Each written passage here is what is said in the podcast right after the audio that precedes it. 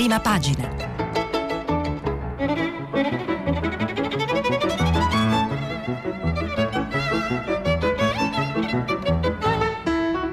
Questa settimana i giornali sono letti e commentati da Mario Secchi, direttore dell'agenzia di stampa Agi. Per intervenire telefonate al numero verde 800 050 333. Sms e WhatsApp anche vocali al numero 335 56 34 296.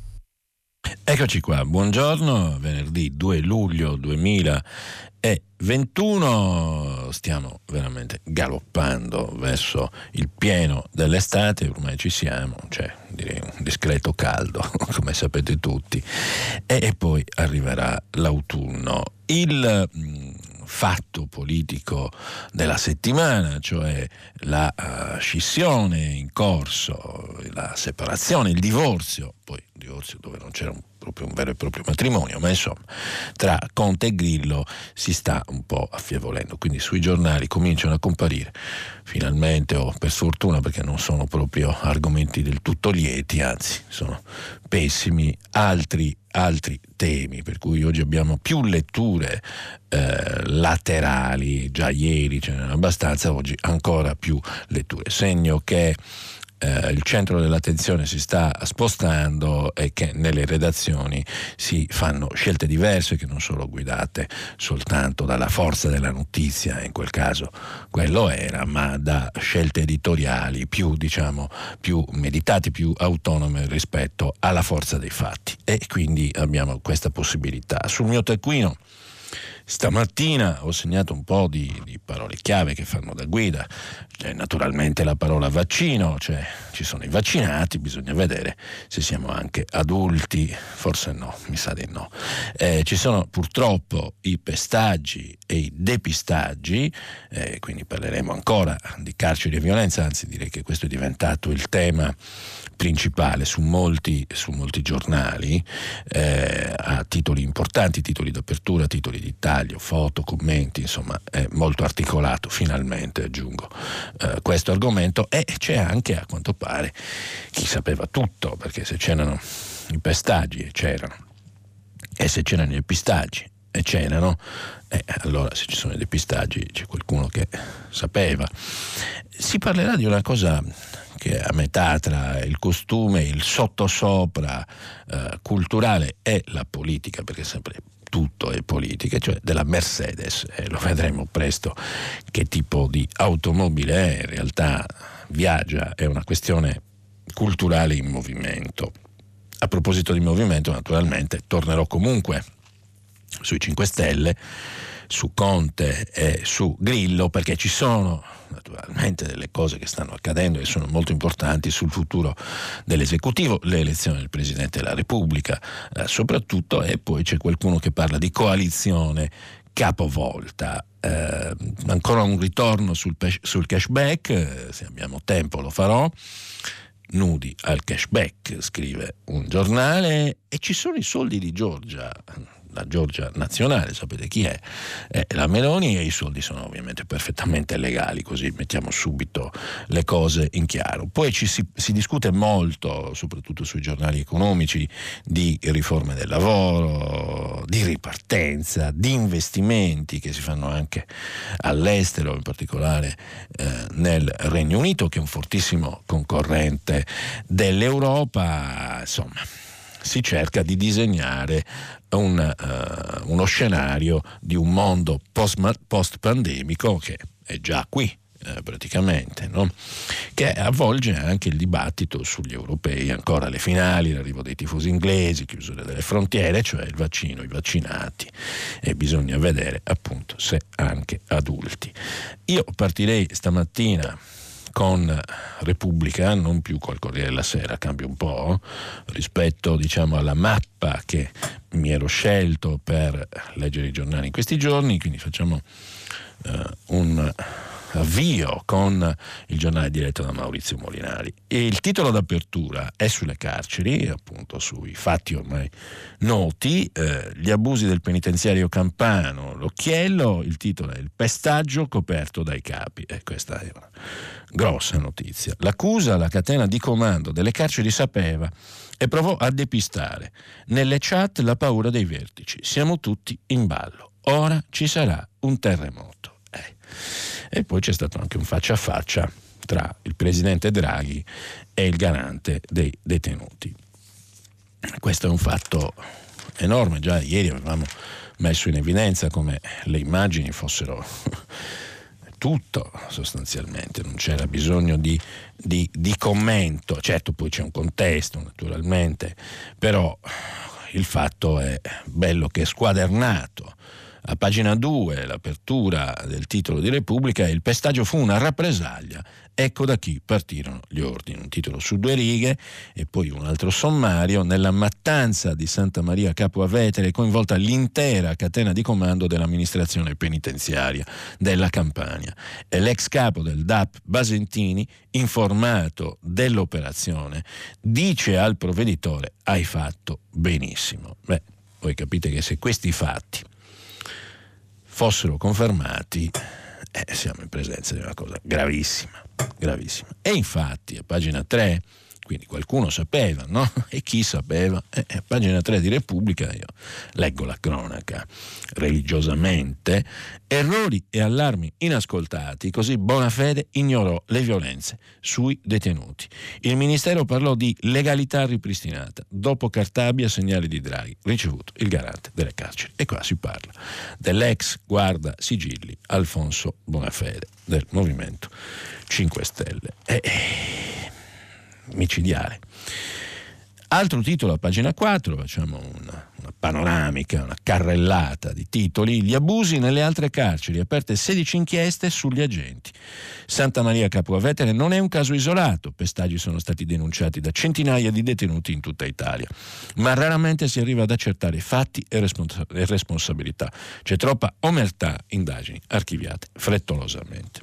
E naturalmente poi quando scoppia un caso si riprende il filo del, del passato. Io ricordo sempre che delle carceri si occupano in pochi e tra questi pochi c'è sempre stato Marco Pannella, mai troppo compianto, un'azione eh, molto incisiva sulla vita nei penitenziari, il rispetto dei diritti di tutti, tra l'altro, no? De, dei detenuti, eh, della polizia penitenziaria.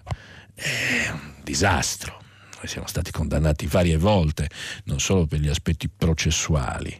Eh, nostra, il nostro sistema giudiziario non funziona, è evidente, e nella retribuzione delle, delle pene c'è qualcosa che non va, è, è evidente, no? l'abbiamo visto.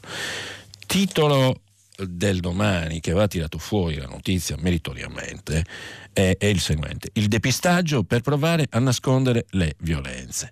Le chat degli agenti di polizia penitenziaria indagati rivelano la costruzione di finte prove per sostenere che i detenuti in protesta avessero spranghe, armi e olio bollente. Tutto falso. È pesantissimo. Mm.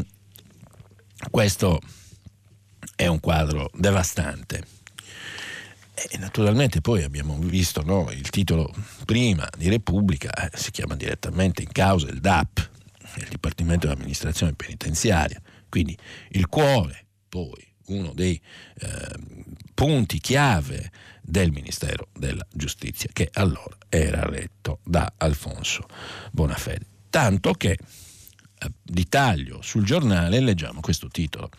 Pestaggio in carcere, Bonafede sapeva tutto, l'ex ministro nei guai dopo i video. Questo è il giornale. Qua c'è univocità di vedute tra diciamo eh, giornali di sinistra, di destra, di centro, di sopra e di sotto. Il manifesto ha un titolo che fa un calembur, depestaggi, foto, video e referti medici falsi per giustificare le perquisizioni, molti depistaggi dopo la mattanza dei detenuti, l'altra parola che, che, viene fuori è mattanza, e quanto emerge dagli atti dell'inchiesta sulle violenze del carcere di Santa Maria Capua Vetere. E vedete, e poi si fa un riferimento politico, dice passerella di Salvini in solidarietà con chi indossa la divisa. Poi in realtà c'è una, diciamo, una posizione più articolata che c'è su Repubblica, vediamola un po' perché l'ho vista prima, vediamola subito, la recuperiamo. Ecco qua, Salvini corregge il tiro, lo Stato chieda scusa, scene inaccettabili. Quindi come vedete poi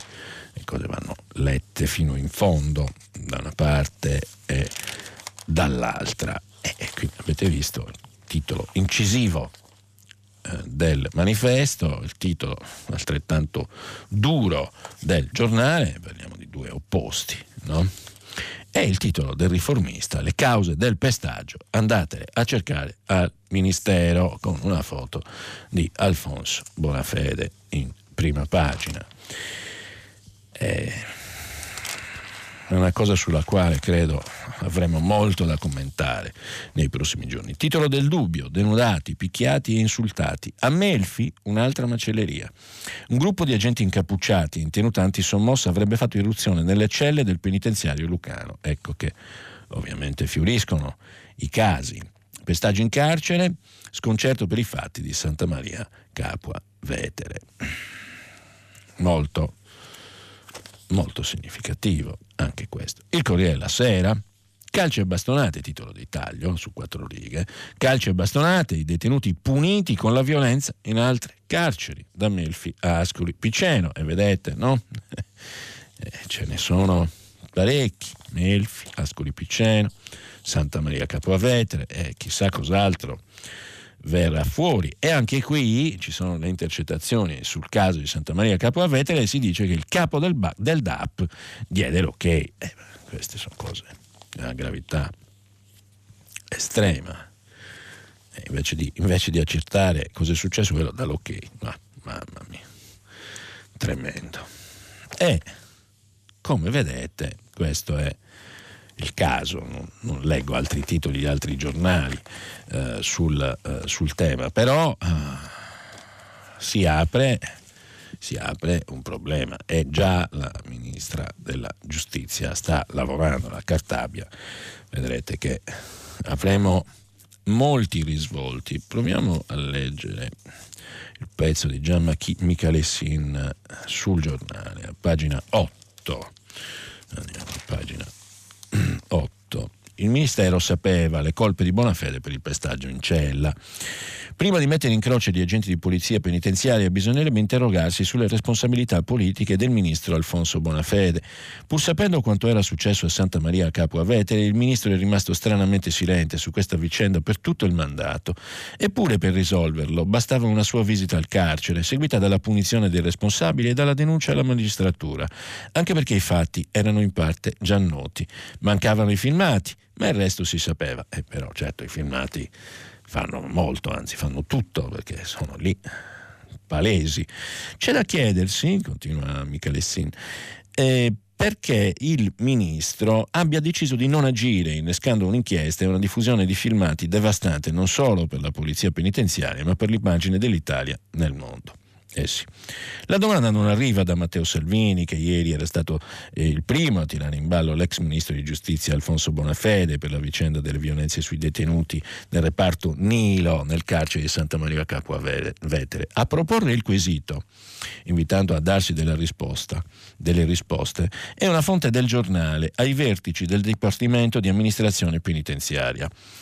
La gravissima e prolungata inerzia del ministro Grillino solleva infatti interrogativi inquietanti. Il principale riguarda l'identità di chi ai vertici del DAPO del Ministero di Giustizia ha al tempo autorizzato l'azione punitiva. Quell'incursione non è avvenuta per decisione del capo reparto di polizia penitenziaria di Santa Maria Capovetere, né del direttore del carcere che in quei giorni non c'era. Il raid è stato deciso ed eseguito racimolando un gruppetto di agenti nei vari istituti di, di, della regione, aggregandoli in un fantomatico nucleo operativo di intervento creato a livello regionale. Racconta al giornale Daniela Caputo, segretario di Dirpol Pen, il sindacato dei funzionari di polizia penitenziaria. Eh, questa è, cioè, hanno creato un nucleo apposito, questo è il racconto. Poi i fatti saranno tutti da accertare, però eh, la fonte è buona, come suol dire, il giornalista che conosco è molto bravo. Ma a quel punto c'è da chiedersi se il vero decisore sia soltanto l'indagato Antonio Fullone, al tempo responsabile del provveditorato del DAP in Campania. Il via libera al fantomatico nucleo operativo potrebbe essere stato preceduto da consultazioni con Francesco Basentini, eccolo qua, il direttore del DAP, fedelissimo di Bonafede, dimessosi il primo maggio 2020 in seguito allo scandalo sugli arresti domiciliari concessi ai boss mafiosi per l'emergenza Covid. Eh. Di certo, stando al procuratore Maria Antonietta Troncone, responsabile dell'inchiesta sulle violenze, Basentini rispose con un hai fatto benissimo ad un fullone che lo informava di aver disposto la perquisizione straordinaria del 6 aprile 2020. Resta da chiedersi se oltre all'informativa a posteriori, vi sia stata un'autorizzazione preventiva concordata da Fullone e dal direttore del DAP. Un'intesa preventiva con i vertici del Ministero del DAP spiegherebbe l'atteggiamento stranamente silente di Bonafede sulla vicenda. Pur di coprire se stesso il fido Basentini, il ministro 5 Stelle avrebbe messo la sordina a una vicenda che poteva venire risolta con una serie di duri provvedimenti interni, seguiti da una, da una collaborazione con la magistratura. Una vicenda che, per come viene raccontata ora, sembra invece figlia esclusiva della ferocia e della voglia di vendetta di un gruppo di spregiudicati secondini. L'ipotesi di una responsabilità diretta dell'ex ministro Grillino è stata ventilata ieri da Matteo Salvini. Il ministro era buona fede, chiedete cosa è successo a lui, il ministro venne in aula a dirci che era tutto sotto controllo. Evidentemente non era così, ha detto il capo della Lega. E così via. E come vedete si aprono grandi interrogativi. Bonafede immagino che risponderà perché è tirato in ballo in tutti i giornali sostanzialmente. Quindi eh, vediamo che cosa avrà da dire la sua versione dei fatti, cioè come andarono le cose allora. E di sicuro però eh, i depistaggi ci sono, è il titolo di tutti i giornali sostanzialmente, dire, tra pestaggio e depistaggi si sono sbizzarriti con tutti con, con la fantasia, eh, però questo è il, è il punto. Eh, che cosa accadrà? Eh, lo scopriremo presto, tra, tra, qualche, tra, qualche, giorno. D'altronde, se leggo il dubbio, qua denudati, appunto picchiati, insultati a Melfi, un'altra macelleria, eh, accidenti. Detenuti nel carcere di Melfi, Damiano Liprandi, a pagina 2 del Dubbio, detenuti nel carcere di Melfi legati con le fascette ai polsi, denudati, fatti inginocchiare e messi con la faccia a terra o rivolta al muro. A quel punto schiaffi, umiliazioni e manganellate da parte di un gruppo consistente di agenti penitenziari che, secondo le testimonianze, apparterrebbero al GOM. Le telecamere di video e sorveglianza del carcere però risultano inutilizzabili per l'acquisizione delle immagini a causa di un backup periodico. Eh, singolare. Diversi detenuti nella sezione di alta sicurezza di Melfi sarebbero stati messi con la faccia a terra, tenuti fermi con gli anfibi. Altri ancora, per essere condotti sul pullman, sono dovuti passare tramite un cordone formato dagli agenti. Al passaggio sarebbero stati manganellati e insultati. Alcuni testimoniano di aver visto detenuti con la testa sanguinante, occhi tumefatti e nasi rotti. Parliamo del carcere di Melfi e sono le 3 di notte del 17 marzo 2020. Un gruppo rilevante di agenti incappucciati in tenute antisommossa con caschi, scudi e manganelli irrompe nelle celle della sezione S1 per far uscire i detenuti. Alcuni di loro li avrebbero presi a calci, schiaffi e manganellate mentre si trovavano legati, inginocchiati con la faccia rivolta al muro, altri ancora mentre si dirigevano verso il pullman per essere portati in altre carceri. Vabbè. Eh, pesante. Sul Corriere stesso argomento, mi soffermo perché si tratta di una pagina nera eh, e non si può certo liquidare in due minuti una cosa del genere. Pessima, pessima, perché a pagina 18-19, scusate ci arrivo, eh. eccolo qua il GIP, depistaggi dopo le violente, Salvini vis, visi, visita gli, gli, agenti penitenziari, eccetera, eccetera, eccetera. Il provveditore in chat, sto leggendo, facendo una carrellata rapida di, delle pagine 18 e 19 del Corriere. Il provveditore in chat con l'ex capo del DAP, spostati 100 uomini, hai fatto benissimo. Il direttore delle carceri Basentini fu informato anche qui. Poi c'è una pagina intera che è una sorta di dossier fatto, firmato da Giovanni Bianconi e Fiorenza Sarzanini.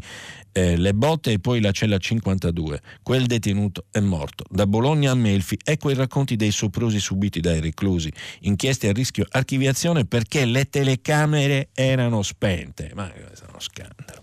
Il dossier Le rivolte del 2020 è la repressione, è una cosa incredibile. Le telecamere erano spente, ma come si fa?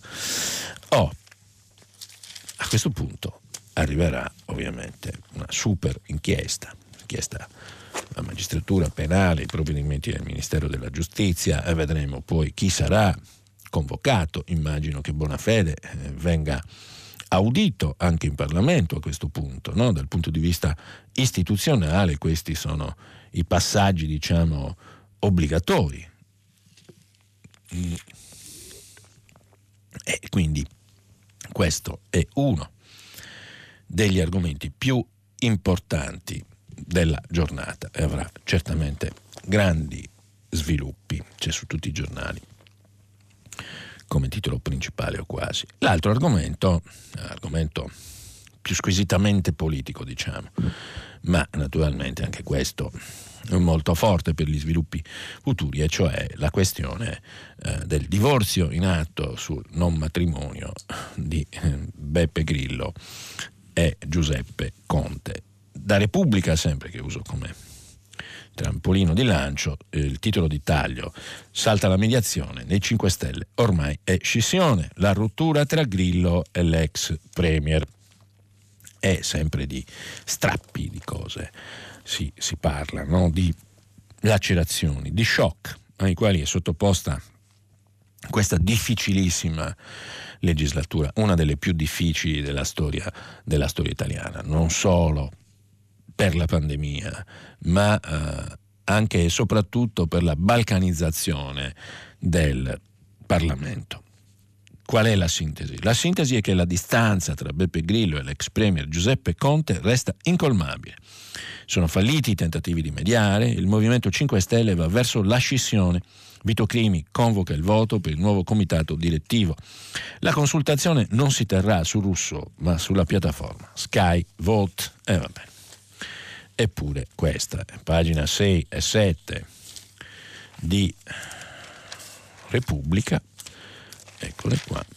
Mediazione fallita, 5 Stelle verso la scissione, Crimi convoca il voto per la guida, Pagina 7, Conte pronto al passo d'addio, con lui quasi 100 parlamentari, ma Di Maio resta alla finestra. Eh sì, gli è stata anche chiesta una mediazione, a quanto pare, a dire il vero, e quindi non è che resta alla finestra, eh, fa il suo lavoro e poi bisogna vedere se lui se la sente di andare con Giuseppe Conte o forse preferisca restare con Beppe Grillo, al quale deve tutto, anzi, per essere chiari, al quale devono tutto tutti i parlamentari grillini, perché sono stati eletti coi voti pescati da Grillo. Leggiamo il pezzo di Annalisa Cuzzocrea e Matteo Pucciarelli su Repubblica.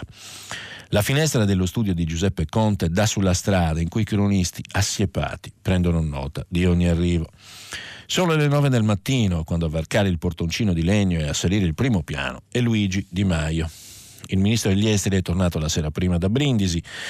Mentre infuriava la tempesta e Grillo e Conte si scambiavano accuse terribili, era a Matera al G20 e si lanciava in improbabili accostamenti come nel multilateralismo vince sempre il dialogo, sono convinto che anche nel Movimento 5 Stelle vincerà il dialogo. Erano le due del pomeriggio del 29 giugno. Meno di tre ore dopo era arrivato il post in cui il garante diceva che con Giuseppe Conte era tutto finito. È stato l'ex premier a chiamare Di Maio per tentare di interpretare il suo silenzio di questi giorni. Gli ha spiegato le ragioni delle sue mosse, gli ha elencato le richieste considerate assurde di Grillo, gli ha ricordato vi avevo detto esattamente quello che volevo fare. Che senso ha avuto mandarmi così avanti se non volevate andare fino in fondo con il rinnovamento dei 5 Stelle? Eh, quindi un po' lo accusa o comunque lo tira in ballo. Ma il ministro degli esteri ha mantenuto la sua posizione terza. Quel che pensa e ha confidato più volte ai suoi nelle ultime settimane è che da una spaccatura hanno tutti da rimetterci. È vero. Non fa bene al governo e alla sua stabilità, non fa bene al movimento che mettendosi contro Conte perderebbe parte del suo stesso elettorato, non fa bene a Conte che comunque si ritroverebbe contro Grillo e quella vecchia guardia ringalluzzita dalla battaglia, che comunque finora non si era mai messa platealmente contro l'avvocato e che invece adesso si schiererebbe in difesa dei valori originali dei 5 Stelle. E come vedete, altro che esodo di massa con Giuseppe Conte, eh, sono molto, molto, molto divisi. E quindi questo è un punto. Naturalmente ci sono questa storia è importante per due motivi. Già ieri abbiamo affrontato, non lo ripeterò ancora a fondo, diciamo, che la partita reale in questo momento è quella del Quirinale. Quella del voto non esiste fino al 2023, quindi è diciamo, vicina ma lontanissima nello stesso tempo. Bisogna organizzarsi per fare le elezioni. Mentre sul Quirinale eh no, quello è un, è un, punto delicato che sta arrivando, sta, sta galoppando. Tra un po' eh, inizia il semestre bianco e lì ne vedremo un po' delle belle. E infine c'è un'altra cosa molto importante che riguarda il governo Draghi. Non tanto nella sua diciamo, stabilità, il governo non rischia nulla dal punto di vista uh, del prosieguo del cammino, però la natura dell'esecutivo, quella è un po' più eh, diciamo in discussione perché la realtà è che in questo momento con questa spaccatura dentro i 5 Stelle, eh, beh, il governo è a trazione destra, leghista, tra Forza Italia eh, da una parte, il Carroccio dall'altra, gli elementi stabili alla fine sono quelli. E ci sono un paio di cose su questo punto che sono molto interessanti. Mm. c'è un'intervista del vice segretario dei Democratici, Peppe Provenzano, che dice il PD sta con Draghi, ma c'è chi vuole una sinistra muta. Eh, Provenzano è un esponente diciamo, della sinistra-sinistra del, del PD, è un vice segretario giovane, molto combattivo, eh, mentre l'altro vice, la Tinagli, è più di aria, diciamo, liberal, liberale, insomma, liberal, liberal anche Repubblica la definisce così. E Provenzano però è uno che pensa comunque, poi uno può dire male o bene, ma insomma va, va tenuto in considerazione quello, quello che dice. E mh, Stefano Cappellini, che ha fatto l'intervista, gli chiede: A molti è parso che Salvini sia stato più abile del PD nel presentarsi come pilastro del governo Draghi. Ricorderete all'inizio della settimana che avevo letto una importante intervista fatta dalla stampa a Salvini, che spostava di fatto il baricentro del governo più, più, a destra, il baricentro del governo Draghi, non perché Draghi lo voglia, ma perché lo scenario, il contesto politico è quello eh, che abbiamo descritto. E infatti c'è la domanda intelligente di, di Cappellini su questo, no? Quindi la ripeto, a molti è parso che Salvini sia stato più abile del PD nel presentarsi come pilastro del governo Draghi. Risponde Provenzano che difende ovviamente la, la, posizione del partito. È un'idea smentita dai fatti, tanto che da quando è al governo la Lega continua a perdere consenso. Dopo Trump si è aperta una nuova fase nei rapporti euroatlantici e Draghi è l'uomo giusto al posto giusto. Con lui cresce il protagonismo europeo dell'Italia. Siamo all'opposto dell'egemonia leghista, casomai al colpo di grazia ai riferimenti internazionali di Salvini e Meloni insiste Cappellini. I sondaggi vi danno perdenti nella sfida con la destra. Abbiamo il dovere di evitare che da questa stagione di responsabilità nazionale si esca a destra. Ecco il pericolo che vede Provenzano. Siamo noi il partito del Next Generation EU e dobbiamo garantire che non sia una parentesi, anche ridiscutendo le regole economiche dell'Unione. Vogliamo parlare al Paese ed essere il primo partito alle elezioni. Si voterà con il maggioritario di coalizione, dice Cappellini. La destra una coalizione ce l'ha, il PD no. E il vostro principale alleato, il Movimento 5 Stelle, è impegnato a scindersi risponde Provenzano. Il fallimento del tentativo di Conte di democratizzare il Movimento 5 Stelle, affrancandolo da un comico che comanda e da Casaleggio, non è una buona notizia. Non lo è per l'Italia, prima che per il PD.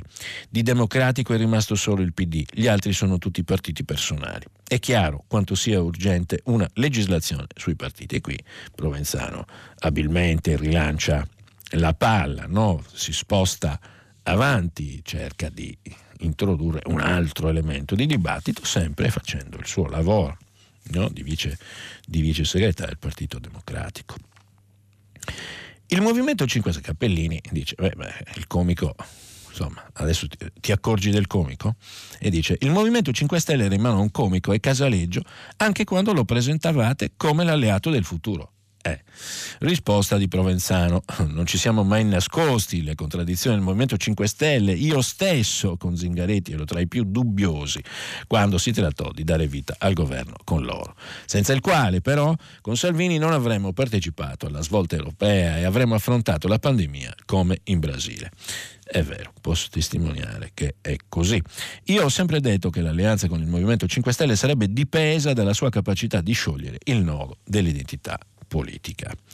Il PD tifa per il nuovo partito di Conte? Domanda diretta tra, subito di, di, di Capellini. L'ho detto, risponde Provenzano. Non amo i partiti personali, valuteremo le evoluzioni. Come PD non entriamo nelle vicende interne del Movimento 5 Stelle, ma mettersi a mangiare i popcorn non fa bene né alla salute né alla politica. Eh, insomma, è interessante, no? c'è un dibattito che riguarda il futuro assetto della politica italiana nella prossima legislatura. Questo è il punto della questione. E le scadenze sono belle che segnate. Abbiamo eh, le elezioni amministrative e lì si giocano un po' tutti eh, la faccia oltre che il posto. Pensate se il PD dovesse eh, non andare al ballottaggio a Roma, tanto per dirne una, o non riconfermare Sala a Milano e naturalmente vale anche per la destra che pensate se non va al ballottaggio a Roma. E pensate cosa significa per i grillini perdere Roma. E quindi poi vedremo come va per Conte o, o per o per Grillo. Eh, eh, queste sono cose molto importanti, poi legge di bilancio, poi attuazione del, del uh, recovery plan e poi nuovo anno, pam, l'elezione del Presidente della Repubblica e poi ancora un proseguo di legislatura con un nuovo Presidente della Repubblica e vedremo chi è. Qualcuno dice Draghi, io non penso, io penso che Draghi proseguirà la legislatura normalmente e quindi sarà un altro, potrebbe essere ancora Mattarella, abbiamo già visto un bis anche se il Presidente lo ha doverosamente sempre escluso. E poi si arriva al 2023 e si va a votare. E nel 2024 addirittura c'è un presidente della nuova commissione UE, si rivota per il Parlamento europeo, quindi nuovi assetti in Italia e nuovi assetti in Europa. E in mezzo c'è un uomo nuovo che si chiama Mario Draghi. E quindi le cose rotolano no? a valle è sempre è sempre così. A proposito di tutti questi temi c'è la questione della natura del governo, vediamo, mi pare fosse, che è molto importante questo punto, eh, è, perché comunque essendo un governo d'emergenza e di larghe, larghissime intese, deve, deve funzionare in qualche maniera. E infatti a pagina 10 del Corriere c'è questo titolo, un pezzo di Francesco Verderami, ora il PD rischia di ritrovarsi in una coalizione capovolta con i leghisti come referenti. Dopo l'implosione del Movimento 5 Stelle l'opzione Ursula non esiste più e questo è, è il punto. No? Il piano era un altro, scrive Verdenami. All'ombra di Draghi il PD riteneva di avere ancora delle carte da giocare, nonostante la fine del governo Conte. Immaginava di ipotecare il futuro, staccando un pezzo di Forza Italia dal centrodestra per allargare l'alleanza giallorossa. La maggioranza Ursula le avrebbe assicurato un ruolo nella corsa al colle e una chance alle prossime elezioni. Non è andata così per una serie di spiacevoli contrattempi. Prima Salvini è entrato al governo, avvisando che non ne sarebbe mai uscito. Poi è imploso il movimento. E oggi per il PD il problema non è regalare Draghi alla destra, perché Draghi non è un cadeau e non si fa mettere magliette. Il punto è che i Dem, per via della crisi grillina, rischiano ora di ritrovarsi in una maggioranza Ursula capovolta, dentro cioè una coalizione di governo con i leghisti come referenti e senza una coalizione politica con il Movimento 5 Stelle. E questa è l'ottima sintesi nell'incipit di Francesco Verderami. E questo è il punto. Se una forza politica casca, si divide, si spacca, si polverizza, eh, qualcuno riempie il vuoto. È sempre così. La politica ha delle regole che sono logica ferrea alla fine. Nel Bailam però sempre qualcosa di rigoroso arriva. Cosa succede nel, nel centrodestra? Nel centrodestra c'è tutta questa battaglia, diciamo, per, la, per, il primato, che poi si tradurrebbe in caso di vittoria nella premiership. Quindi adesso c'è una battaglia per la leadership nella coalizione del centrodestra, ma se vinci poi diventa la battaglia per la premiership. Il titolo di Libero è molto divertente. I soldi di Giorgia.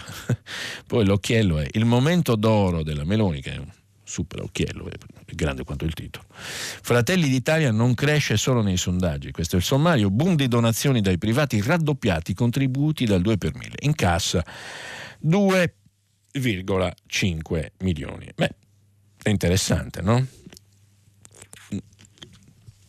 I partiti comunque eh, attraggono ancora il consenso, perfino le donazioni, regolari donazioni.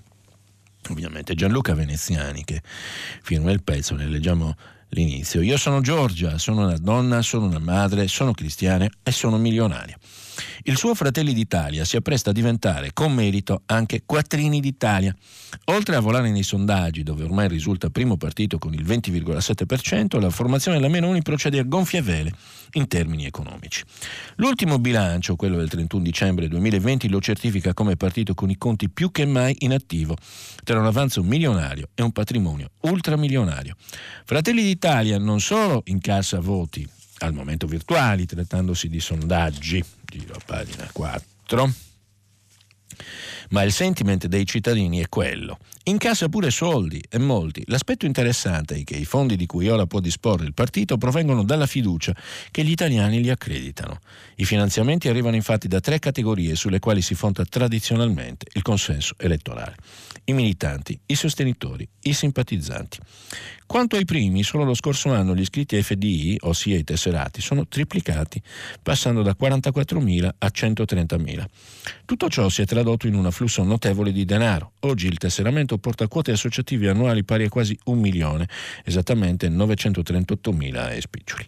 Ancora più consistente è l'approvvigionamento economico garantito dalle donazioni private dei sostenitori, che ora ammontano a 1.075.000 euro. È il sintomo della vicinanza al partito meloniano sia del mondo delle imprese, quasi 250.000 euro, che di singoli finanziatori, oltre 800.000 euro. Dove Fratelli d'Italia registra il boom è però negli introiti del 2 per 1000. Qui i versamenti di comuni assicurano al al, al, partito 2 milioni, comuni cittadini sarebbe, assicurano al partito 2 milioni e 196 mila euro, ben un milione in più rispetto all'anno precedente, alla faccia della sfiducia degli italiani nella politica. E questo è il punto, si dice sempre, no? Lo rilevavo all'inizio, che è, è, è demagogico, lo sappiamo tutti che non è così. È la politica, basta con la politica, no, la politica ha stufato, basta e così via. Poi guardate che cosa che cosa succede? Succede quel che deve succedere, e cioè che la gente alla fine poi si impegna, ci crede, si appassiona, si divide, litiga, eh, piange, ride.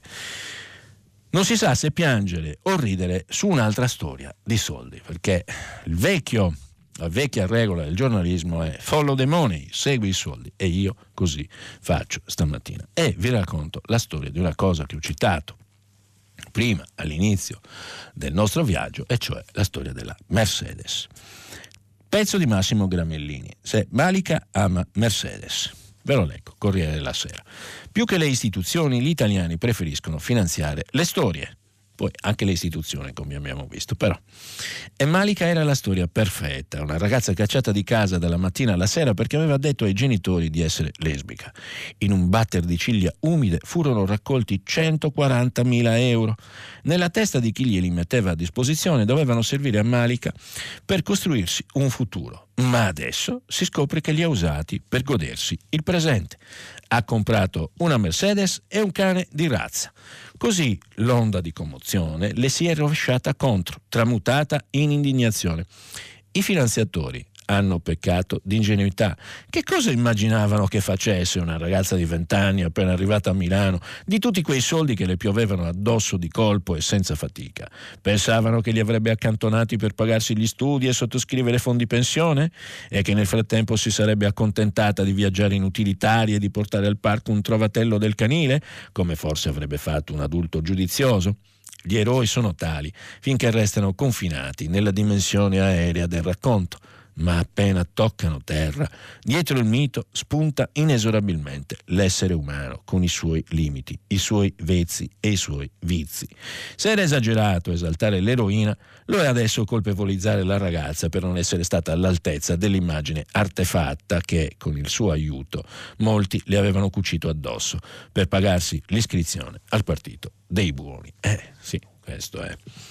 Gramellini sul Corriere della Sera. La vicenda, ovviamente, come potete immaginare, ha un testo e sottotesto social gigantesco perché la storia era naturalmente nata sui social, alimentata dai social, espansa dalla televisione fino ad arrivare appunto ad una raccolta fondi e poi ta, sempre sui social chi di social colpisce alla fine di social perisce, si è scoperto che stava in Mercedes, usata, eh, a quanto pare usata e così via, si è comprato un cane. Eh, 2500 euro, dicono io riporto sempre i fatti della cronaca e insomma eroina forse sì, ma di sicuro un po' maldestra, hm? perché alla fine ha approfittato della buona fede, non buona fede, di tante persone che volevano aiutarla. E anche sul libero c'è questo titolo La furbata dell'homosex che si compra la Mercedes e viviamo tempi molto molto interessanti. Forse davvero troppo. Ci sono molte cose sull'economia l'accordo sui licenziamenti ha dato un diciamo, una, forza diciamo, alla richiesta poi di fare adesso le riforme del lavoro, come chiede il presidente di Confindustria, intervistato al Sole 24 Ore, l'apertura del giornale economico, l'avviso comune è il patto per l'Italia per le riforme condivise, dice, su politiche attive e ammortizzatori, dice, aspettiamo il testo del ministro. Qui avremo molte, molte, molte novità. E l'altra cosa importante è Draghi che ricorda adesso l'economia sta ripartendo, ma deve partire molto bene, altrimenti eh, non, non, ce la facciamo a superare un momento comunque in cui noi abbiamo un rapporto tra debito e PIL del 160%. E quindi il Premier Draghi ricorda che il debito salirà e quindi occorre crescere di più per limitarne l'aumento. Ricordo che aumenteranno le bollette, che il governo comunque ha fatto degli stanziamenti e così via. Stiamo lavorando tutti per uscire dalla, dalla fase della crisi pandemica e avviare la ricostruzione del paese. Ci sono tante cose, tante cose da fare. Nella campagna elettorale per le amministrative stanno emergendo un po' di queste cose e naturalmente vedremo presto gli esiti di questo dibattito. La prima parte, la rassegna stampa, finì qui, ci sentiamo tra un po' per il filo diretto. Grazie. Mario Secchi, direttore dell'agenzia di stampa Agi, ha terminato la lettura dei giornali di oggi. Per intervenire chiamate il numero verde 800 050 333. Sms e WhatsApp anche vocali al numero 335 5634 296. Si apre adesso il filo diretto di prima pagina. Per intervenire e porre domande a Mario Secchi, direttore dell'agenzia di stampa AGI, chiamate il numero verde 800 050 333. Sms e WhatsApp anche vocali al numero 335 5634 296. La trasmissione si può ascoltare, riascoltare e scaricare in podcast sul sito di Radio 3 e sull'applicazione Rai Play Radio. Eccoci qua. Allora, partiamo con le telefonate. Pronto? Buona giornata, Buongiorno. dottor Secchi. Io mi chiamo Armando e telefono da vicino a Ivrea, provincia di Torino. Sì. Eh, nella mia vita mi è capitato di eh, insegnare nella formazione professionale in carcere per vent'anni. Sì. poi sono stato per cinque anni il garante incaricato dal Comune di Ivrea di occuparsi dei diritti delle persone private, della libertà sì. personale e adesso sono un volontario eh, penitenziario, un volontario che entra in carcere, quindi sono è dal, dall'11 novembre del 85 che frequento le carceri italiane. Sì, sono indignato e la Costituzione è stata tradita, come ha detto la Ministra, ma la Costituzione è stata tradita non solo oggi sul carcere, la Costituzione è tradita, si può dire, da sempre e quasi dappertutto. Sì tradita dai governanti che non hanno eh, rispettato quello che è il dettato costituzionale, ma anche da noi cittadini quando chiediamo di buttare via le chiavi piuttosto che eh, ci preoccupiamo della certezza della pena e non se la pena è utile a, alla persona detenuta e a noi comunità esterna, perché vede la Costituzione non è il libro dei sogni o di poesie, la Costituzione è un libro di saggezza sì, sì. e dice che la pena, le pene vanno orientate, devono tendere a dare una proposta educativa. Sì. Allora io posso testimoniare che più proposte educative ci sono e più risultati eh, eh, ci sono, meno proposte educative ci sono e otteniamo il bel risultato di avere una recidiva in Italia al 70%. Vuol dire che chi entra in carcere ha buonissime possibilità di ricascarci se riesce Posso farle una domanda? Aspetta, scusi un attimo perché voglio dire anche questo. Eh. Voglio dire che eh, io ho amici tra le persone detenute e ora libere e ho amici tra gli agenti di polizia eh. penitenziaria e posso testimoniare che il lavoro della polizia penitenziaria io io credo sia uno dei più nocivi, per, ehm, testimoniato dal alto numero di suicidi, dall'uso di psicofarmaci e disagi vari. La qualità di quel lavoro è, eh, dire, è, un lavoro che fa ammalare, perché non è un lavoro relazionale positivo, certo. ma è un lavoro di pura eh, contenimento, eccetera, che non può che far male alle persone. Va bene, non le faccio la domanda perché ha già risposto, mi ha anticipato, cioè le avrei chiesto cosa pensa del lavoro della polizia penitenziaria. La ringrazio Armando, le auguro buona giornata. Pronto? Uh, pronto, buongiorno, sono Carlo da Napoli, buongiorno direttore, buongiorno. è un onore parlare con lei. Eh, Senta, io oh, vorrei evidenziare oh, un fatto, e cioè che nel piano di, uh, nazionale di rilancio e resilienza sono stati stanziati 4 milioni e 600, uh, 4 milioni e 600 mila euro per gli asili nido, però non dà su questo nessuna direttiva e nessuna indicazione, mm. ma dice che verranno premiate le amministrazioni più efficienti sia sul piano amministrativo e quindi organizzativo, sia sul piano finanziario. Ma noi lo sappiamo, e lei meglio di me lo sa, che non tutti i comuni possono accedere, visto che molti sono in dissesto e hanno da un punto di vista ehm, dire, organizzativo e eh, amministrativo dei grossi problemi.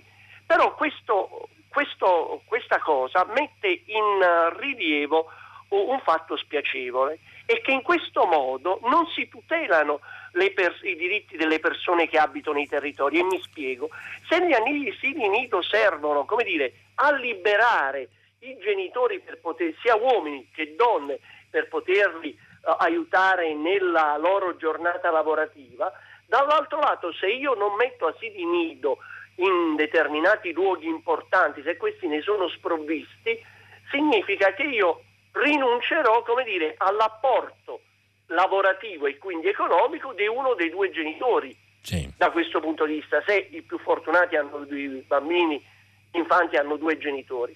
Dall'altro lato, e questo, se io nego, e lei lo sa meglio di me che è sardo, no? se io le, nego i diritti alle persone che vivono i territori, e beh, noi avremo sempre più in regioni e eh, territori un impoverimento ulteriore e quindi una denatalizzazione ancora maggiore e quindi una prospettiva di futuro nero. E quindi è forse, che, è forse bene che la politica, come lei giustamente è un analista politico e ogni giorno ci parla appunto dei sommovimenti che succedono nel mondo politico, dovrebbe guardare non al contingente, cioè del domani, ma al futuro, in una prospettiva dove i nostri figli non è che noi mettiamo al mondo dei figli solamente per il piacere di metterli al mondo, no, noi mettiamo bisogna, al mondo dei educarli. figli che a parte che educarli, perché in questo modo che sono la prospettiva del nostro futuro mm. e quindi se io già con i piccoli uh, con gli asili nido lego le persone e i territori all'amministrazione e quindi allo Stato, al buon uso che lo Stato fa delle proprie risorse, noi abbiamo una crescita culturale, non solo educativa, ma culturale ed anche economica. Quindi doveva dare delle indicazioni nel piano e favorire quei, nei, quei comuni. Mi scusi, eh, finisco qua perché giustamente sì. non vorrei togliere. Mm No, ma ringrazio. Io ringrazio lei, non solo una precisazione, sono 4,6 miliardi di euro ovviamente, eh, stanziati per 228 mila nuovi eh, posti negli asili nido, se ricordo eh, bene, e c'è un tema che è vero di presenza del territorio perché lo standard dovrebbe essere il 33% di copertura nazionale, quindi in tutte le regioni dovrebbe essere così, ma in realtà è un dato asimmetrico presente PNRR come suol dirsi. La partita è lunga, è appena iniziata naturalmente, quindi vedremo poi quando si fa la messa in opera dei progetti come sempre. Il tempo per, corre- per correggere ce n'è. Pronto? Sì, pronto, buongiorno sì. dottor Secchi, Paolo della provincia di Torino, lieto di risentirla nuovamente qua a prima pagina, buongiorno. Io intervenivo sulla situazione carceraria di Santa Maria Capuavetere e mi facevo una domanda da uomo della strada proprio, ma esiste qualcuno ancora in Italia che ha eh, diciamo, l'ardire di commettere smaccatamente un reato e di farsi riprendere in diretta mentre questo reato viene commesso? Cioè, io non so quante persone dotate di un comune senso abbiano la possibilità di rendersi e di ritenersi così impunite da compiere gesti che sono sicuramente dei gesti gravissimi e che lo fanno nella massima sì. sensazione di impunità. Ora, c'è una contestualizzazione di questi fatti in tutta Italia, cioè la famosa rivolta nelle carceri per quanto riguardava il Covid-19 sì. ovviamente. E quindi mi viene automaticamente da pensare che ci sia stato in qualche modo la necessità, ovviamente anche questa efferata, di porre una situazione di argine a questo stato di cose, facendolo in modo ovviamente violento e facendolo però con il benestare di chi avrebbe dovuto controllare questa eh, situazione. A quanto pare. Per cui da un lato le telecamere sono state spente e dall'altro, in maniera secondo me molto meno accorta, le telecamere hanno continuato a registrare quello che abbiamo visto e che poi dopo però, ed è questo su cui mi interrogo, questo filmato non è stato distrutto, no. non è stato alterato, il che vuol dire che questa catena cosiddetta di comando in qualche modo ha trovato un suo punto debole sì, sì. e questo suo punto debole è quello su cui giustamente bisogna fare forza, Altro come che... anche fare forza anche nei confronti di chi invece ha supportato questo tipo di contestualizzazione violenta per per porre argine alla situazione. Non so se mi sono spiegato. Sì, ci hai spiegato benissimo, io condivido quello, quello, che dice. C'è comunque in un pezzo del paese, non tutto per fortuna, anzi gli italiani sono in larga parte per persone per bene che lavorano tutti i giorni e fanno grande questo paese, infatti. Eh, certo però abbiamo anche questi problemi che vanno, va combattuto. Eh, bisogna rimboccarsi le maniche e fare meglio. Sulle carceri c'è un grande Conero che va illuminato, assolutamente. Pronto? Buongiorno dottor Secchi, sono buongiorno. Vincenzo, chiamo da Mestre. Sì, buongiorno. E, e, le, le, ho telefonato perché eh, mi potrebbe dare un suo parere su una cosa. Quando sulle mascherine, quando c'era il, la disposizione che bisognava tenerle anche all'aperto, eh, c'era più di qualcuno che trasgrediva questo eh, ordine, ma sì. magari con un po' di attenzione. Adesso c'è la disposizione da qualche giorno che le mascherine non è più obbligatorio portarle all'aperto. Uh-huh. Però si verifica un fatto strano che io sono confinante con un parco, qua il parco è più eretto, sì. e non ho mai visto tanta gente tutti con le mascherine. sì. Adesso che si possono eh, non portarle, con questo caldo. Sì. Poi un'altra cosa, le mascherine, gli, chi viene intervistato, ci sono dei deputati, delle persone che giustamente se le tolgono perché se io sono un sordo muto capisco certo. dal movimento delle labbra quello che dice, eh. con la mascherina non si capisce. No. E, e allora tanti se le tolgono quando vengono intervistati, però moltissime ancora se le tengono su quando sono sì. intervistate, eh, mi sembra logico. E poi, secondo me, i virologi hanno ottenuto quello che volevano, aver terrorizzato, perché mi scusi, dobbiamo dirlo, eh, gli italiani sono terrorizzati, Mm-mm. non okay. si fidano più. La ringrazio, la ringrazio. Allora, io vi segnalo un pezzo che sul Corriere non ho fatto in tempo a leggerlo stamattina, c'erano tanti pezzi laterali molto, molto interessanti. Uno di Maurizio De Giovanni, Corriere della Sera, perché non riusciamo a togliere le mascherine in strada, ovviamente. C'è chi le porta, certo, non ci sono dubbi, poi c'è la libertà, quindi eh, va bene anche così. Eh, diciamo, la, la, misura è semplice, dove non ci sono assembramenti, sia all'esterno, in un posto eh, ventilato e si è soli, la mascherina si può tranquillamente togliere. Per quanto riguarda di fronte alle telecamere, le conferenze stampa e così via, basta guardare che cosa fa il presidente Draghi, anch'io faccio le stesse cose quando vado in televisione, la mascherina la tolgo quando parlo, mi pare abbastanza evidente per le ragioni che ha detto eh, esattamente il nostro ascoltatore, perché c'è chi legge i segni delle labbra, perché parli molto più chiaramente, perché non fatichi a esprimere il tuo pensiero e perché non c'è ovviamente nessuna situazione di pericolo. Basta osservare le norme. Io ho viaggiato in lungo in largo dal Mediterraneo all'Atlantico durante la pandemia, ho seguito le elezioni americane, sono salito su aerei pieni, strapieni, aerei piccoli e grandi per spostarmi e seguire la campagna, non è successo nulla, ho osservato tutte le buone regole che ci dicono sempre le nostre nonne, ho indossato la mascherina, mi sono lavato le mani e sono stato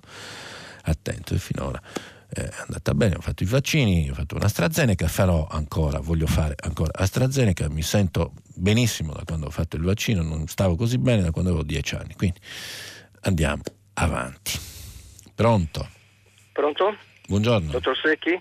Buongiorno, sono Augusto della provincia di Treviso. Sì. Devo dire finalmente, finalmente riesco a parlare con prima pagina perché pensi che io sono stato non vorrei esagerare, ma censurato quattro volte, nel senso che quattro volte ho prenotato la telefonata e non mi avete chiamato perché volevo parlare di sovrappopolazione. Mm, sovrappopolazione degli 8 miliardi o forse anche più di umani eh, che popolano il mondo. Qual è la con la scusa, con, con l'escamotage della sovrappopolazione delle carceri, finalmente riesco a dire due parole. Va bene, e quindi? Tra l'altro quest'anno sono vent'anni dai fatti di del G8, l'altro sera ho visto quel film che mi ha veramente sconvolto sì, e le immagini sono veramente simili a quelle che sono successe lì. Quindi mi chiedo, questi tutori dell'ordine no? sono veramente delle mele marce, delle rare mele marce o sono molti di più? Eh, che si comportano in modo vergognoso. Fa la domanda delle 100 pistole. Io immagino siano, spero quantomeno, delle mele marce che vadano eh, processate, fate le indagini, fate il processo e punite se ritenute eh, colpevoli, insomma ci sono evidenze abbastanza nette eh, su questo, basta solo individuare chi sono, eh, almeno relative a quel caso. Vedremo, vedremo che cosa succede. La ringrazio per la telefonata. Pronto? Pronto? Sì, pronto, buongiorno. Buongiorno, sono Giovanna, onorato di parlare con lei. Buongiorno Giovanna. Da dove, da dove, chiama? Chiamo da Olbia. Eh, l'ho beccata, eh. l'ho beccata in pieno. E quindi lei mi piace molto. Eh, la ringrazio.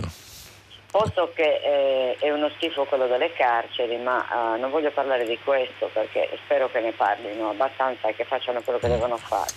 Il, mio, il problema che le volevo porre è quello di Air Italy.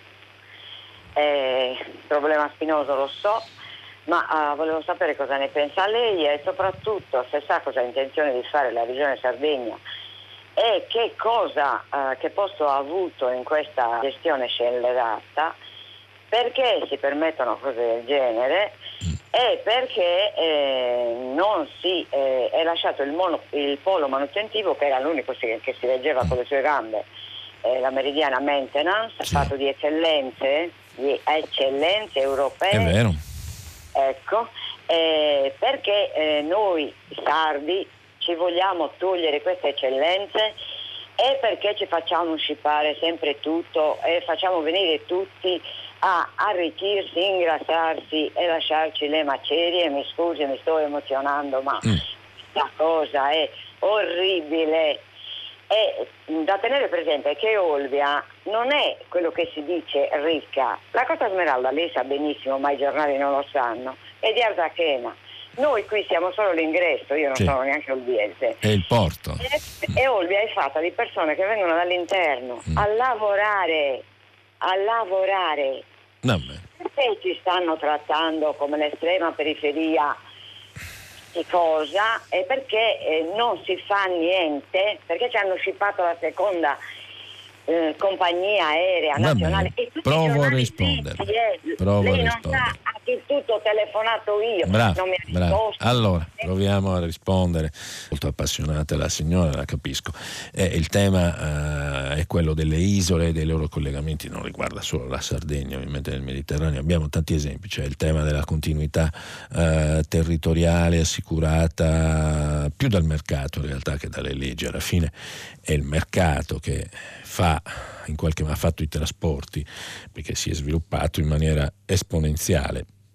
È vero la cosa che dice la signora su Olbia e Meridiana, ma è anche vero che se tu fai una campagna di decenni contro l'Aga Khan che aveva fatto uh, gli insediamenti e lo sviluppo alberghiero uh, e poi la compagnia aerea e alla fine la gente se ne va funziona così.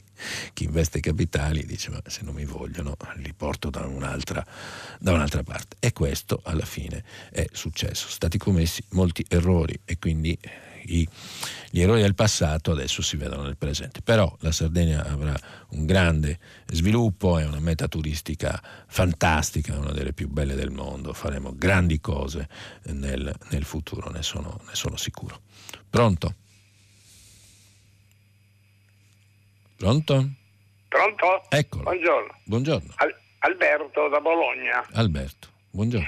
Senta, volevo parlare un momentino con lei per il prossimo Presidente della Repubblica. Lo decidiamo io, spero... io e lei. Come? Lo decidiamo insieme. io spererei tanto che Mattarella accettasse di fare un altro mandato Sarebbe e, bravo, e lasciare certo. che il recovery fund lo gestisce Draghi. Mm perché se ci mette le mani qualcun altro, tipo Salvini, sul recovery fund. Mm. Poi volevo, volevo commentare con lei, ma c'è gente che dice che Berlusconi avrebbe le carte in regola per fare eh. Presidente della Repubblica. Ma Tutti aspirano. Vabbè, sì che lo dice Toti e Tajani, che sono creature di Berlusconi. Eh. Eh. Salvini lo sta fagocitando, poi Salvini dice sempre tutto finalizzato a la Meloni ha votato che Rubi era, era nipote di Mubarak.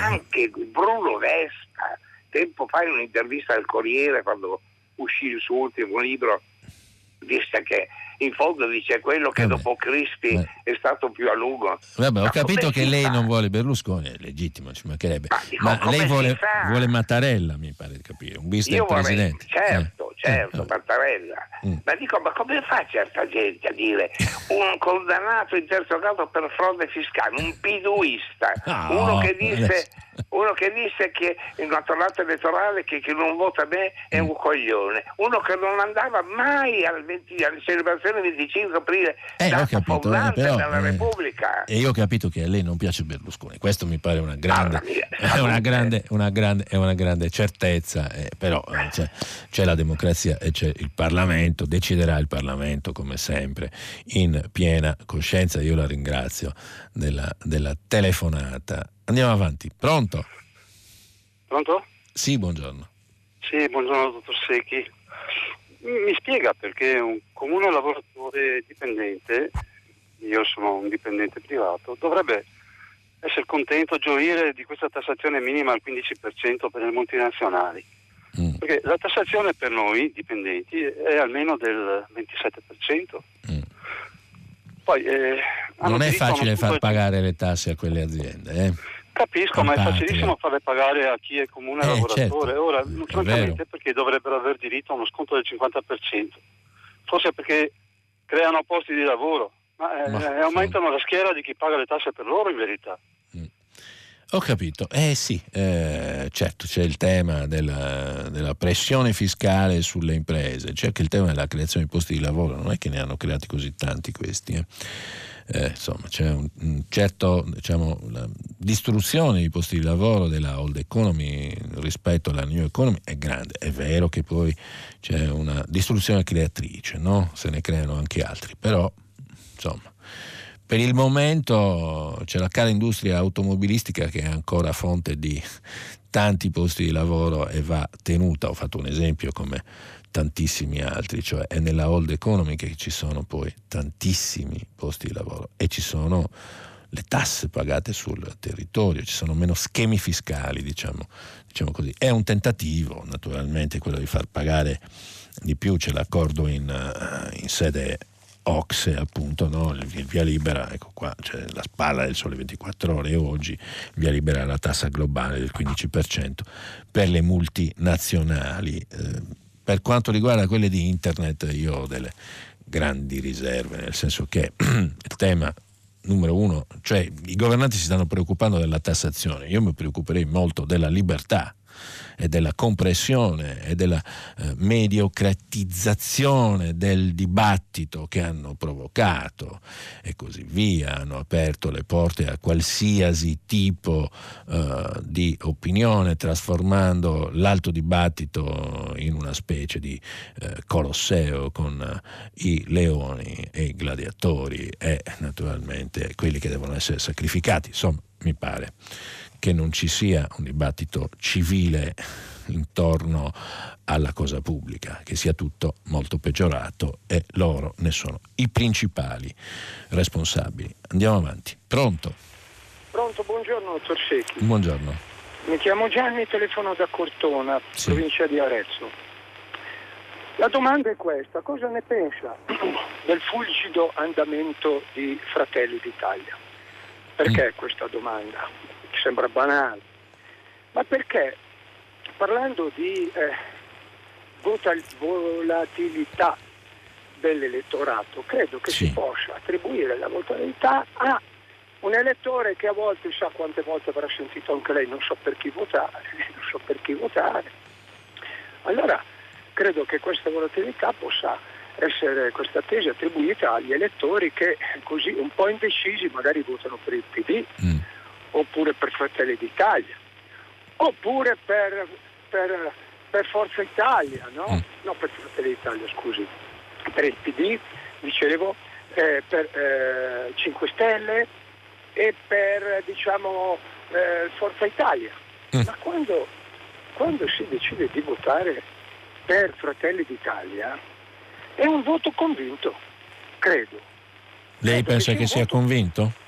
Io penso di sì. Mm, penso di sì, per la storia eh, del partito, per la storia della Meloni, eccetera. E quindi chiedo se questo elettorato è convinto, volevo chiedere a lei come mai. Mm, Ci si chiede perché. Va bene.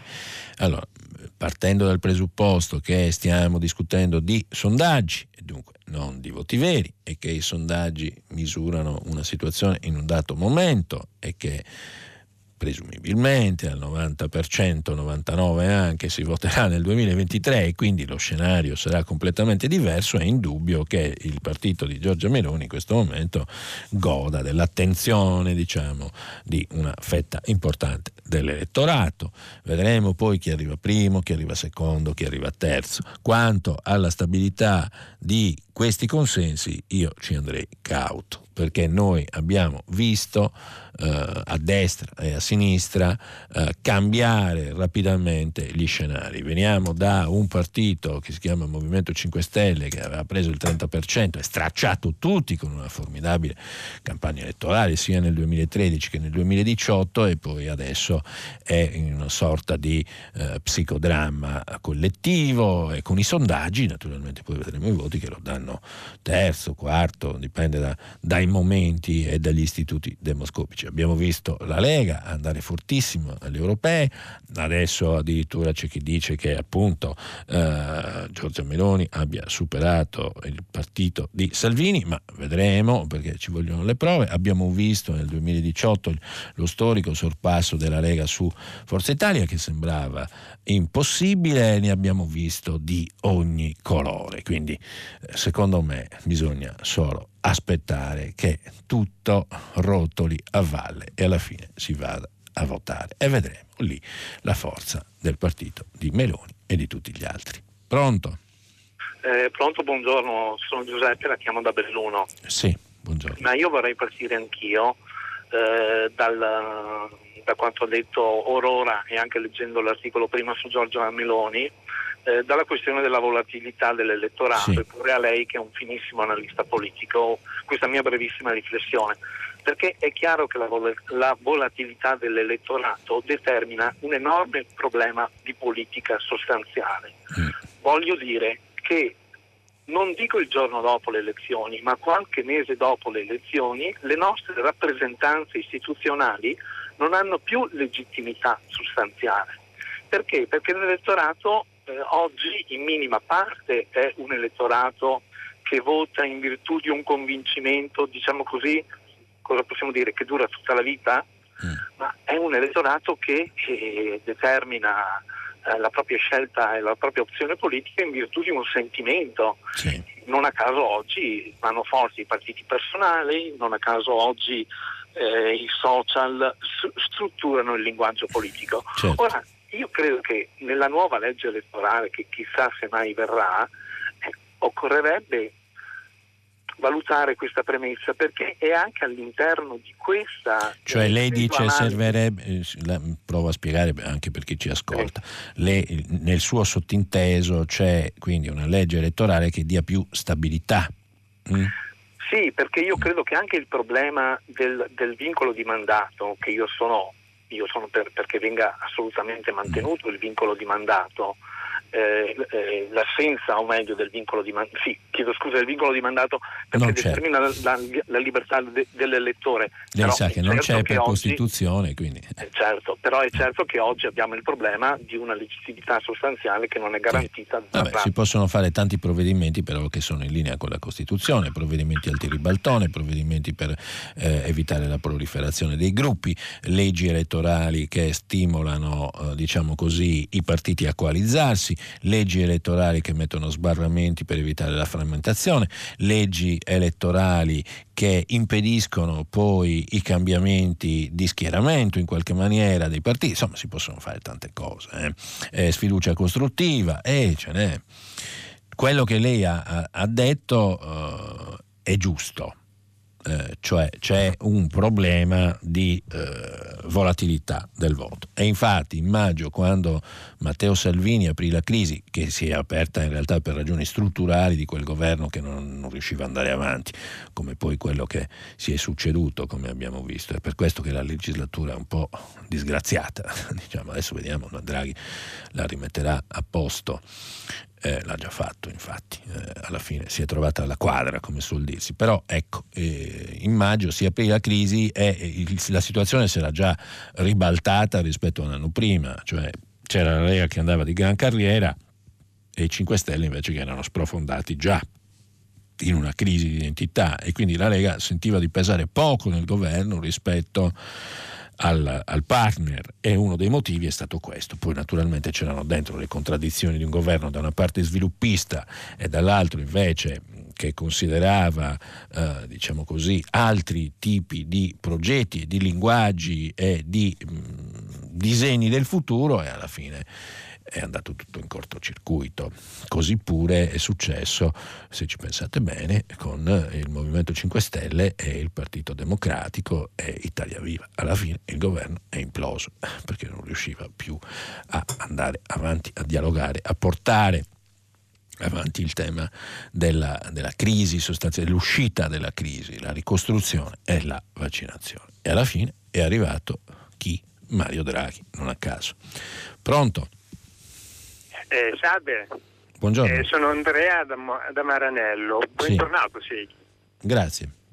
Eh, la mia domanda era relativa alla um, guerra economica dell'Unione Europea con la Gran Bretagna. Mm. Era sul fatto che come mai la Gran Bretagna abbia una decina di paradisi fiscali sotto il suo protettorato eh, e, e queste possono aiutarla contro sì. la nostra economia dell'Unione Europea. Intendo. È vero, quello che lei dice è vero, però tenga presente che gli inglesi mh, sono i maestri dei contratti, sono sempre stati, prima di tutto. Non a caso alla fine sono riusciti a fare la Brexit che sembrava impossibile.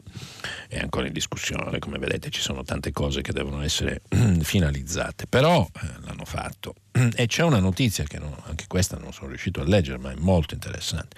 Sempre dal Sole 24 Ore, foto a centropagina eh, Bojo, che Boris Johnson, che fa il pollice su, eh, Nissan investe un miliardo in Gran Bretagna per produrre batterie. Eh, primo ministro operaio, ve la leggo la didascalia, Boris Johnson ha visitato l'impianto Nissan a Sunderland, nel nord-est dell'Inghilterra, provando i macchinari e gli attrezzi e salendo a bordo delle auto. La concorrenza è questa, gli investimenti esteri. Ma l'Italia ha carte da giocare molto forti, prestigio del Presidente del Consiglio da mettere sul tavolo da poker della politica internazionale e di quelli che si chiamano FDI, cioè gli investimenti diretti che provengono dall'estero, Foreign Direct Investments. Ne abbiamo bisogno come il pane. Pronto? Buongiorno Toseghi, sono Egidio, sto parlando da Catania. Sì. A proposito del Presidente del Consiglio, ieri sul Sole 24 Ore ha detto eh, che il cashback a carattere regressivo è destinato a indirizzare sì. le risorse verso le categorie e le aree del Paese in condizioni economiche eh, eh, migliori. La mia eh, considerazione, il cashback si ferma a una somma spendibile di 1500 euro nel semestre, quindi 250 euro mensili a persone che sicuramente tutti sono costretto a spendere per vivere, cioè 250 euro mensili. Poi ha detto anche non c'è alcuna significativa evidenza sul fatto sì. che di spinta ai pagamenti elettronici, ma fino a qualche mese fa i giornali nazionali, la tiratura nazionale, hanno detto che i pagamenti elettronici avevano avuto un balzo di, a doppia cifra, più del 20%. Del, del, del, del e, e, infatti, e, e, poi c'è una delle teorie che è più accreditate per combattere l'evasione fiscale, come lei mi insegna, è quella di mettere in contrapposizione il chi vende e chi acquista. E, il mm. cashback fa questo. In più non si spendono i soldi per eh, eh, stampare, stampare, stampare, la moneta. In più questi soldi che fatti con con i cashback praticamente vanno a vantaggio dei piccoli negozietti di quartiere e non su Amazon che non paga le tasse sì. e i supermercati. Okay. Posso dire la mia e chiudo? Sì. Personalmente, se fosse possibile, io e, eh, metterei il cashback ovunque, cioè gli darei le macchinette elettroniche a gratis ai, con tutti i commercianti, perché sono certo, sono convinto veramente, eh, dottor Seghi, che il, il, il, beneficio che ne avrebbe lo Stato nelle maggiori incassi pagherebbe abbondantemente proprio tutti quei soldi che si spenderebbero del cash. Va bene la ringrazio. considerazione e quindi attendo sua, le sue considerazioni. Sì, no, la, mia, la, mia, risposta è eh, esattamente il contrario, grande rispetto della sua opinione, però siamo nel campo delle opinioni e, e, qui però ci sono anche dei fatti citati dal Presidente del Consiglio, le opinioni sono sacrosante, quelle di tutti, io mi batterò sempre affinché tutti le possano esprimere però poi eh, ci sono i fatti e i fatti sono quelli che ha enunciato il Premier, cioè che ha un carattere regressivo, è destinato a indirizzare le risorse verso le categorie e le aree del Paese in condizioni economiche migliori, eh, eh, ha favorito di fatto i maggiori beneficiari sono le persone con un reddito medio alto, generalmente residenti al nord nei grandi centri urbani, e il 73% delle famiglie già spendeva tramite carte più del plafond previsto. Vi invito a leggere un pezzo di Luciano Capone anche stamattina, ieri ci siamo tornati ampiamente con la la relazione fatta da, da, dal Premier in Consiglio dei Ministri, ma stamattina ci torna sul foglio Luciano Capone, eh, prima, nella prima pagina e poi a pagina 4 del foglio è abbastanza esemplificativo. Questo non significa che non debbano essere fatti dei provvedimenti eh, per la diffusione della moneta elettronica, per combattere l'evasione, eccetera, eccetera, eccetera. Ma non questo, perché costa un sacco di soldi e non dà benefici. Sono le 8 e 40 e 23 secondi, ho esaurito il mio tempo, dalla regia si stanno sbracciando e facendo di tutto, non è vero naturalmente, vi saluto. Buona giornata, ciao.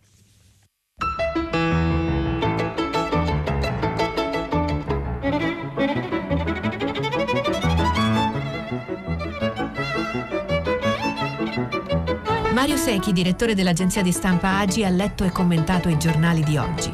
Prima pagina un programma a cura di Cristiana Castellotti. In redazione Maria Chiara Beranec, Natascia Cerqueti, Manuel De Lucia, Cettina Flaccavento, Erika Manni e Giulia Nucci. Posta elettronica, prima pagina chiocciolarai.it. La trasmissione si può ascoltare, riascoltare e scaricare in podcast sul sito di Radio 3 e sull'applicazione Rai Play Radio.